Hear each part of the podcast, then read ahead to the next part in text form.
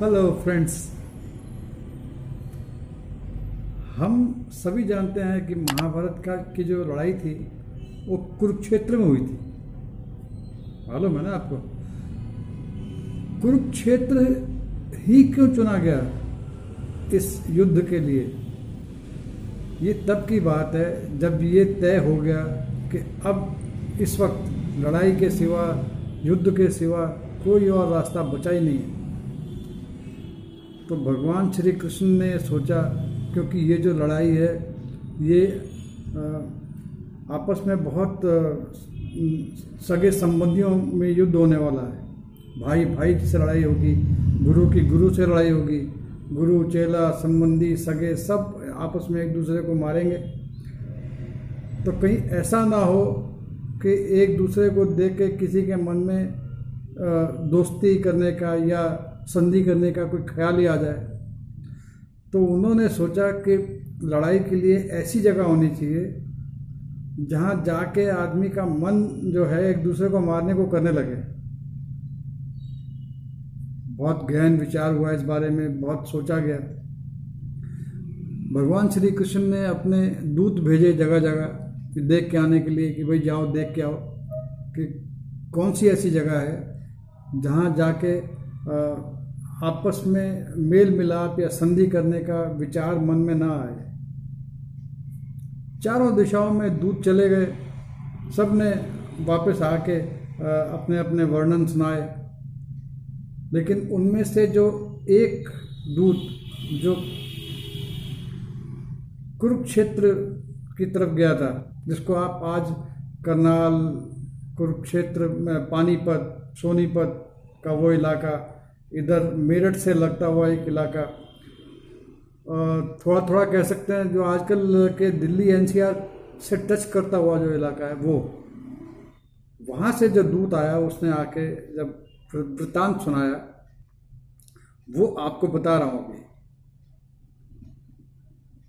उसने कहा, महाराज, मैं एक ऐसी जगह से आया हूँ, जहाँ पर मैंने देखा कि बड़े भाई ने छोटे भाई को आदेश दिया कि जाओ तुम बरसात हो रही है, तुम जाकर खेत में मेड़ लगा दो।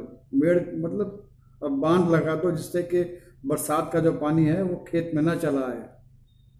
तो जैसे उसने ये अपने छोटे भाई को कहा, छोटे भाई की आँखें जो हैं वो क्रोध से लाल हो गई और उसने तिल मिला के कहा कि मैं क्या तुम्हारा नौकर बैठा हूँ?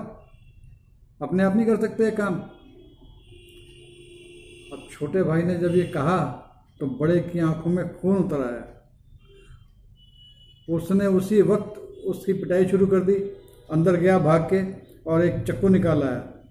चक्कू निकाल के ला के उसने छोटे भाई को चक्कों से गोद दिया। चक्कों से मार दिया और उसकी जो लाश थी, उसको पैर से पकड़ के घसीट के ले गया खेत में और पैरों से कुचल कुचल के उस मेड़ पे लगा दिया जहाँ से वो पानी खेत में रिस रहा था। भगवान ने जब ये वृतांत सुना तो भगवान ने पूछा क्या उसके मन में कोई दया नहीं आई। बोले, जी, किसी के मन में दया, वो उसको मार देता अगर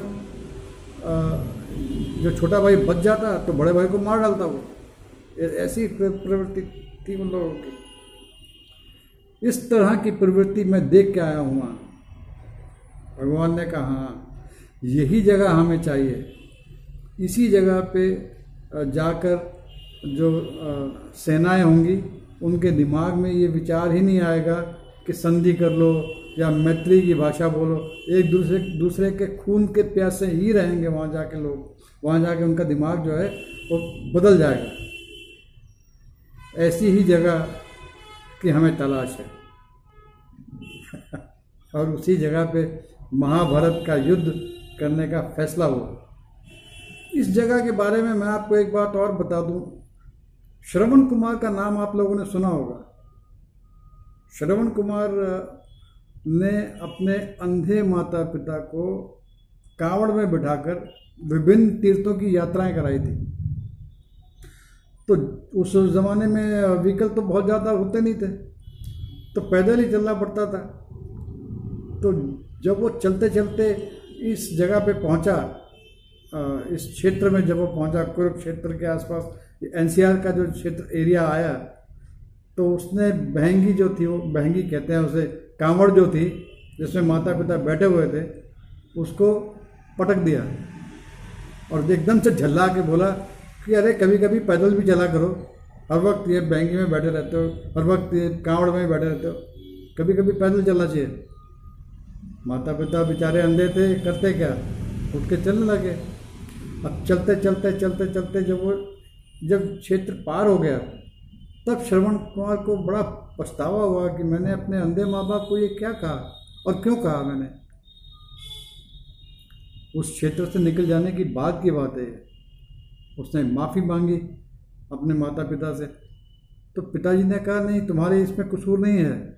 ये जो जगह है ये वहाँ जो जगह थी, उस जगह का जो आबो हवा है, वो ऐसी ही है। वहाँ जाके आदमी की प्रवृत्ति बदल जाती है वहाँ एक राक्षस भी रहता था। उसने पैदा होते ही अपने माता पिता को मार दिया था। तो वो उस उस जगह की प्रवृत्ति है। वो प्रवृत्ति ही ऐसी है ऊन खराबे वाली। उसमें तुम्हारा कसूर नहीं है। आपको भी समझा रहा हूँ कि कभी ऐसी जगह जाना हो जाए या आपको जाना पड़े या चले जाएँ और आपके मन में इस तरह के विचार आए, तब ये सोचना कि हो सकता है ये ये जगह या आबो हवा ही ऐसी होगी कि ऐसा हो रहा है। अभी के लिए सिर्फ़ इतना ही।